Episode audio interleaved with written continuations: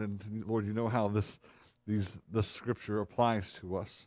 While there's only one interpretation, Father, there are many ways in which it can apply. And God, I pray that your Spirit would apply it directly to our hearts, Lord, and may you have your way, Lord. May we be submissive and yield to you, Lord. May we gain in our understanding of the will of God and the work of God in our lives.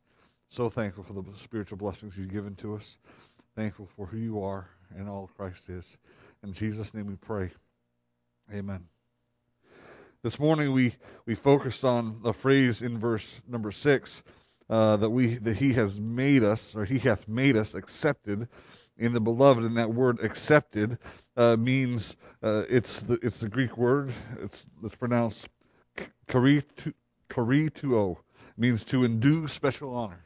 It's not just that the idea of that we are acceptable to God, but that God is blessing us and doing upon us or bestowing upon us a special honor. The perfect illustration of this in Scripture is back in the book of Luke. If you think of the story of the prodigal son, and that young man who had demanded of his father everything that he deserved, everything that was going to that he would one day inherit, and then he took that, went and he wasted it all. He spent every last penny that he had. It came to a point where there was a famine, and there was no work to be had, no food to be had, and he was literally working for a pig farmer, and looking at the food that he's feeding the pigs, thinking, man, I could eat this.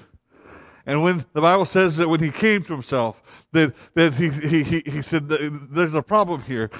Even the servants in my father's house have food enough to eat and to spare, or to save. And so I'm going to go home and ask my father to make me a servant again. And he in his mind, as he's walking back, he's rehearsing this.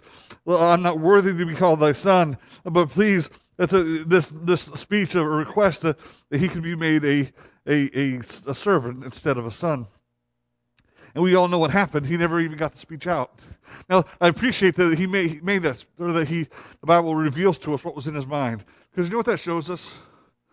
A humble, repentant heart. Truthfully, he didn't go back and say, hey, I'm your son, and you should feed me, and you should let me back in the home, even though I rebelled against it. He didn't do that. He said, I'm not worthy to be called your son. He understood what he had done, and he repented of it. But again, he didn't even get a chance to do that. The father saw him afar off as he was coming towards him, ran, threw his arms around him, and kissed him and said, kill the fatted calf. Take a suit of new clothes and put on, and put a ring on his finger and shoes on his feet. And what was that? He was enduing special honor upon him. He said, my son who was dead is now alive again. Man, they threw a party for him. Remember, there was a brother who was there the whole time and never left, and he was jealous. Why does my brother get to have that party? It's the same picture that happens when we are in Christ, what God has done for us, that he has made us accepted in the beloved. That's in Christ we are accepted. We stand before God and he doesn't see us. And we talked about this morning. He doesn't see us in our sinfulness or our wickedness or in our past or even in our present. What he sees us is in the future. What he sees is the righteousness and the holiness of Jesus Christ. They're back in verse 4. According as he hath chosen us in him before the foundations of the world, that we should be holy and without blame before him in love. I'm not holy. I'm to strive to be holy. I'm to do my best to be holy, but I'm not holy. But when God looks at me, he sees me justified, just as if I'd never sinned. He sees me holy. He doesn't see me in my sin. He sees me in the righteousness of Jesus Christ. It says there in verse 4 again, without blame. Listen, I can be blamed for lots of things. That's my children and my wife. I'm not perfect. I make mistakes. I can be blamed, but not anymore. Because I bear the name of Christ. I'm washed in the blood of the Lamb. I stand before God justified in love. Herein is love, not that we loved God, but that he loved us and sent his son to be the propitiation, the payment for our sins. So when we talk about what this being made accepted in the beloved, what this honor that's been given unto us is the work of God in us and through us and how God sees us. Just like that prodigal son who never deserved all that the Father did for him. Think about all the spiritual blessings. We talked about the verse 3. We spent quite a bit of time talking about the spiritual blessings. God is the source, but it's done through the work. It's done through the work of Jesus Christ. He's the stay and the support of that. Here in this passage, we see two more phrases that we're going to spend some time looking at over the next couple of services. The phrase "in Christ" or "in Him" is repeated over and over and over again because that is the position in which we are. It is the reason that we are able to be made acceptable. It is the reason in which we receive the inheritance. It is the reason in which we are chosen to be, are predestined to be adopted. All those things. It's a benefit of being in Christ. And we know that we only come to that point of being in Christ through salvation. It's that I'm no longer on my own. I'm no longer here in my name. I am in Christ. I've trusted in Jesus Christ for my salvation, and it's because of that, because God foreknew, and we talked about this, be careful of the Reformed theology, which talks about, and the Calvinism, which talks about how God picks and chooses who goes to heaven and who doesn't go to heaven. The Bible says that God foreknew, and those he foreknew, he predestined. That's in Romans chapter 8, verse 29 and 30. Yes, God did foreknow, but that's because God knows everything. He knew who would choose to follow him, and he knew who would choose to reject him. And those who he knew would choose to follow him, he chose them, and he predestined them to become part of the adoption of children by Jesus Christ to himself. This morning's message was titled, "What Are the Blessings?" What are the spiritual blessings? But I guess for me, to this afternoon, I'm thinking more not what are, but why. Why the spiritual blessings? And it comes from this other phrase that I haven't told you about. And we see it the first time in verse 6. To the praise of the glory of his grace. To the praise of the glory of his grace. Verse 5 says, having predestined us unto the adoption of children by Jesus Christ himself, according to the good pleasure of his will, to the praise of the glory of his grace, wherein he hath made us accepted. Why has he made us accepted? Why? To bring himself glory. That phrase, to the praise of his glory, is talking about the fact that God is working in us and God is changing us and making us to be holy. He's sanctifying us. And that work that he began when we accepted Christ, he continues on until the day of redemption. That one day he's going to redeem this purchased possession of his, me. He's going to redeem me, and I'm going to be presented to himself holy and blameless and perfect for his praise and his glory. Think about it. Have you ever seen somebody that actually, Sabrina, you do this. You take furniture, old kind of beat up furniture, and you take it and you clean it up. Something that was worthless, somebody left it out on the side of the road that nobody wants, and you bring it home and you spend some time and you give it some love and care, and you clean it off and you sand it off and you refinish it and you refurnish it so that it can be painted, whatever you need to do to make it useful again, to make it beautiful again, to make it into something that somebody would want. That's what Jesus Christ is doing for us. I mean, I've seen some of the stuff that you've done, and there's some pictures on Facebook. It's very beautiful. It's very pretty. It's kind of girly for my taste, but at least the stuff that I've seen. I don't know everything you've done, but I'm sure my daughter would love it, or love something like that in a room, or there are many people that would. And I think, man, Sabrina has a talent. So Sabrina has the ability to do something that I can't do. I don't do stuff like that. It brings you glory. Every time somebody sees that and says, wow, isn't that amazing? What's that do? It brings you praise. We are to be the praise of his glory, of his grace. When people look where we came from, when people look at how God has changed us, how he has cleansed us from the inside out, how he has changed us and made us new, how we've been regenerated, how we've been cleansed and washed and renewed and sacrificed. When they see that, it should bring honor and praise and glory to the God of heaven because of his glory and his grace. It isn't us.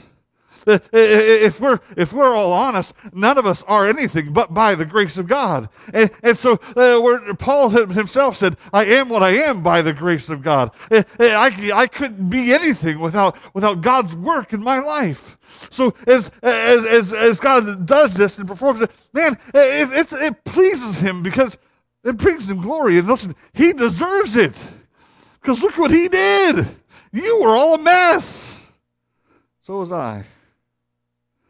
And if I stop and think about where God brought me from, and it terrifies me sometimes when my mind goes back and I begin to think about what I used to be and where even as a saved young man who'd run away from the Lord, where God took me from and how God forgave me. That's only by God's grace. The things that have passed through my mind and in the dark crevices that I've never shared with anybody. Listen, I can't imagine why God in his grace would use me. But God in his grace has changed me. God in his grace has forgiven me. God in his grace has refurbished me. And now I'm to be the praise of his glory. Listen, this isn't the only time this phrase is mentioned. It's mentioned over and over again in this passage. Why? Because all of this is done because we are to be the praise of his glory. Why did God do this? Why did God make us to be accepted? Why did God choose us to be without blame and stand before him in love, to be holy? Why did God choose us to adopt us and make us a child and to give us the benefits of being an adopted child of his? Listen, there are benefits to being part of a family. There are rights and privileges that you have that wouldn't be had if you weren't a part of the family of God. Those are all spiritual blessings that we have. Why did God do that? Because it pleased him to. It pleased God. Why? Because we talked about this morning, he is good. God is good, and God is gracious, and it pleases him to do those things that are good for us, even if it costs him. Think about the death of Christ and what Jesus willingly and happily did. Listen, while he struggled in his earthly body and sweat great drops of blood, and there was that turmoil and knew what was coming, he did it because he loved us. Because it was good. Not only did he do it because of our praise, not only did he do it because it pleased him, but he did it because it was his plan. See that there in verse 5 and 6, it says, unto the adoption of children by Jesus Christ to himself, according to the good pleasure of his will, to the praise of the glory of his grace. All this was done because God in his goodness and his foreknowledge, and it pleased him to make a plan to reconcile man unto God. It all comes down to the goodness and the grace of God. That's why all this was done. Why would God? Listen, when I was a kid, how many of y'all used to build things or destroy your toys just to watch them get destroyed? I do that. Marge says, I would never. There you go. Okay. That's because you want to know how it worked. I just wanted to see it broken. I was the kind of kid who would take a magnifying glass and kill, chase around bugs, and until I got to the point where they couldn't get away. Then they'd turn over, and then you hear this sizzle, sizzle, sizzle, and then snap, crackle, pop, whatever it is. Some of you, Donnie knows exactly what I'm talking about because you've done it before, haven't you? That's the kind of person I am, or I was. I don't do that to animals now, just to see them. I was a kid. That when you're a child, you act like a child. Now I'm an adult. I don't do those things. But that's human nature. That's human nature. I'm so glad I'm not God. I'm so glad that God isn't like I was. I mean, think about it. Think about this. He created all the earth, and he had a desire to create human beings so that he could have fellowship, that he could show his love and his goodness and his graciousness to, and that he could walk with them and be with them. And man in their selfishness, and man in their rebellion. And you say, well, it was just a mistake. No, they sinned against God, and there was rebelliousness in their hearts. They sinned against God, and they turned from God. And it didn't just end there. It was from there just a progression to everybody. Death, sin passed upon all men, and so did death. And we're all sinners. And why God didn't just wipe the earth clean back in Genesis chapter 8 instead of giving Noah grace, he just could have started over if he wanted to, and then done it again and again and again every time man failed. But God, in his goodness and his grace, didn't do that. God is long-suffering, not willing that any should perish. Why hasn't Jesus come back yet? Because he loves us and he wants more people to get saved. That's what we read this morning. It has nothing to do with it's not like there's just one or two more people and he's just waiting to. Yes, he knows though that person's going to be saved, but he wants everybody to be saved. Why? Because he's good. Well, sometimes my circumstances aren't good. God's goodness isn't based upon our circumstances. God is good regardless of our circumstances. And you don't know in the big picture what those circumstances are going to bring about. While they may seem bad in the moment, they may be ultimately good. That's the blessing that God has, this omniscient mind that can step back in eternity and not being captured in our little bubble of time. And he can see all of it because he's good. He's good. The cause of this we see there is, again, the praise of God, the plan of God, and the pleasure of God.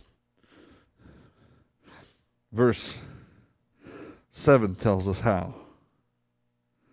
By the work of the Son of God.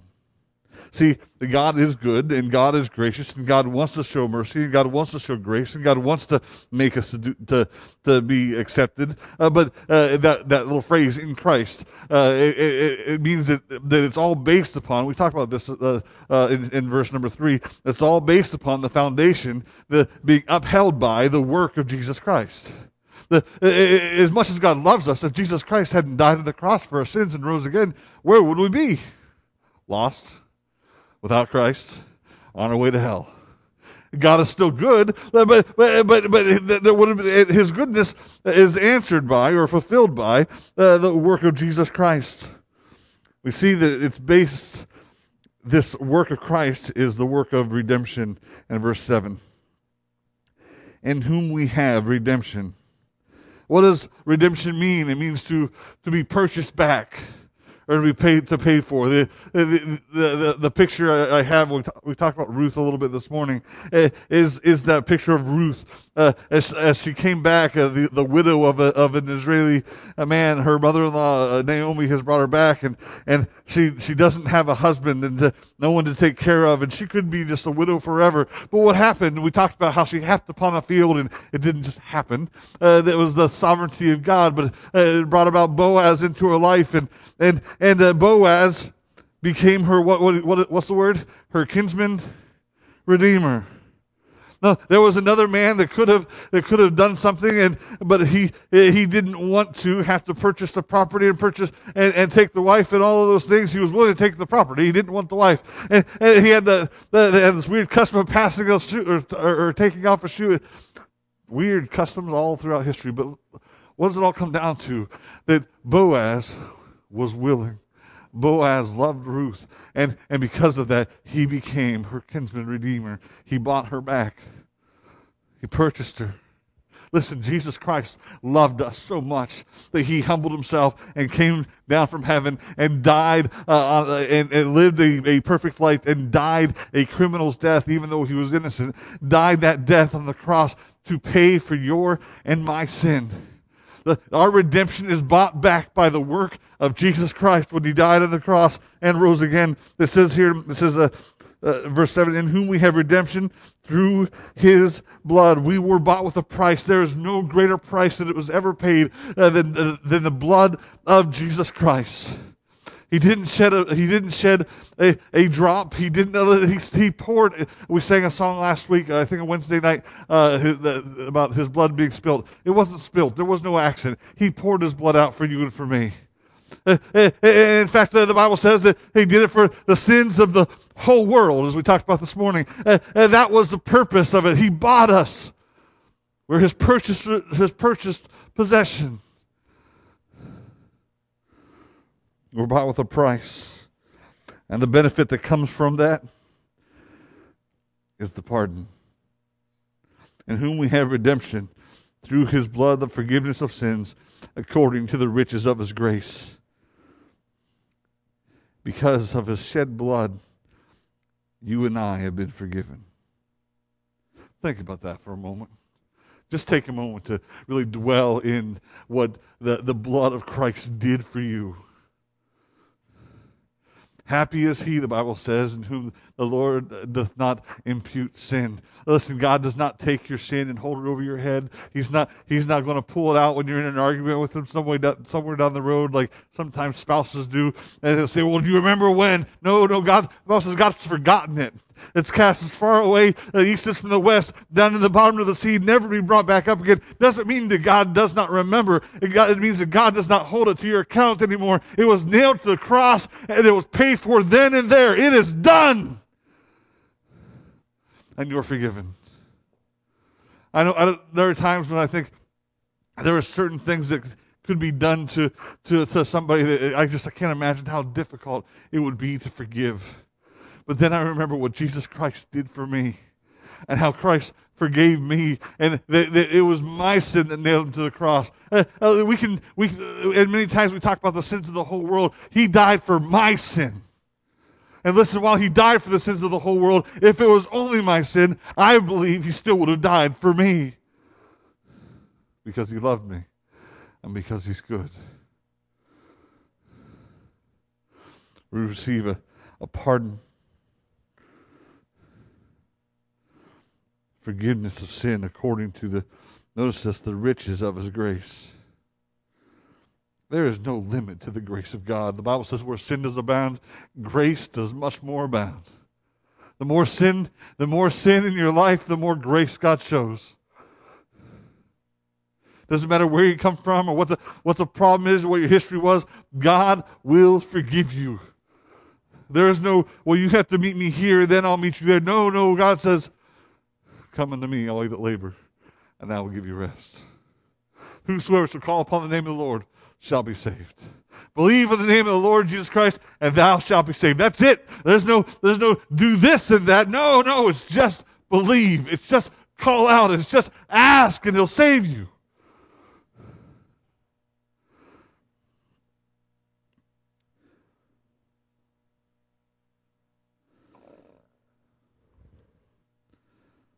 And he does that all so that we might be praised to his glory.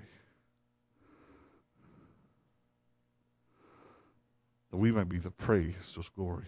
So that when our families or our friends or the people that knew us back when see us now.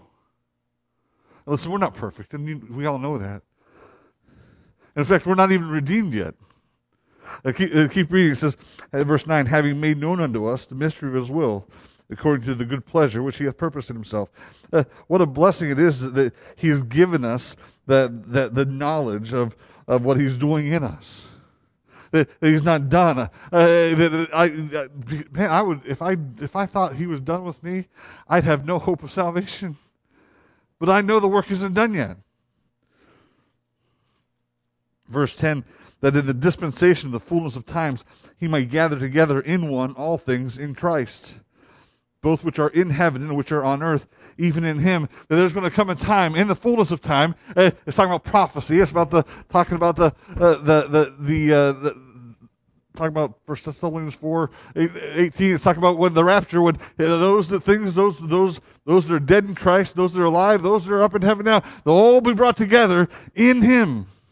And when that time comes about, man, what will that be to have an entire nations or all those voices doing what? All praising God. Have you read Revelations, how they all stand around the throne, every nation, every tongue? Listen, all sing praise and glory unto God. Worthy is the Lamb that was slain. Listen, what a day that is going to be. We sang it this morning. We sang the wrong words, but we sang that song this morning. Well, it will be a day of rejoicing, a day of praise. Why? Because we'll all look around and we'll see all different skin colors and all different nationalities and all those different things, all different pasts. And listen, whether they were poor or rich, it doesn't matter. They're all going to be there together in Christ, praising God.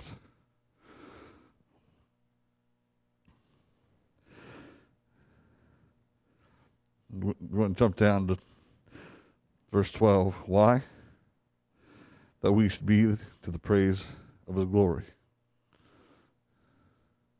End of verse 14. Unto the praise of his glory. May I encourage you this afternoon to realize that all this work that God has done in you is because of his goodness. But may our lives glorify him. May what he has done in us bring glory to him. May what we do with what he's done in us bring glory to him. What do I mean? We are to be the praise of his glory.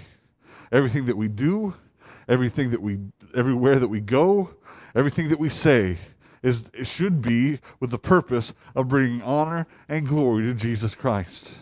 We should lift up his name. We should preach the gospel. We should sing his praises everywhere we go. If somehow the people around you don't know that you're a child of God, that's a problem. Because we are to be the praise of his glory. And there are too many incognito Christians out there that nobody would know. And I'm not. I don't know anybody here as far as what people think of you or know of you at work. My purpose, though, is that we would self-examine and take a look at ourselves and say, "Okay, Lord, is my life glorifying you? Is the things that I do, the places that I go, even the things that I consume, the books that I read, all of that is the things that I watch. All of that is a reflection of who we are." Remember, we're the child of God. And being a child of God, we bear the name of Christ. If I bear the name of Christ, there's a responsibility that I carry in carrying that name, because they know that, or they should know that. I used to wear a uniform when I worked for a local ambulance service. And on the arm, it had the patch of the arm, it had it was compassion. I don't remember. It's been too long ago now. I don't remember. It had a little slogan on the side, and we were supposed to exhibit those things. One of them being compassion. I don't remember what the other. Everywhere that we go, compassion, excellence, and something else. And that was the brand that the company had. At least that's what they wanted us to be. And if you didn't exhibit those things, and there was a complaint against you, if you were seen outside if some of the employees were seen outside smoking, that was a mark on the company. If you were heard in public to be swearing, it was a mark on the company. Listen, they all swore, and half of them smoked. But if you did it in public where you could be seen, it was a mark on the company, especially if you were wearing the uniform. Once you took the uniform off, guess what? Today, they look at your social media and see what you're posting and what you're doing. Even that can get you in trouble. if my job is, and not the job is big, but if my job can be that concerned with the image that I put forward, how much should I be concerned as a child of God, what image I'm putting forth?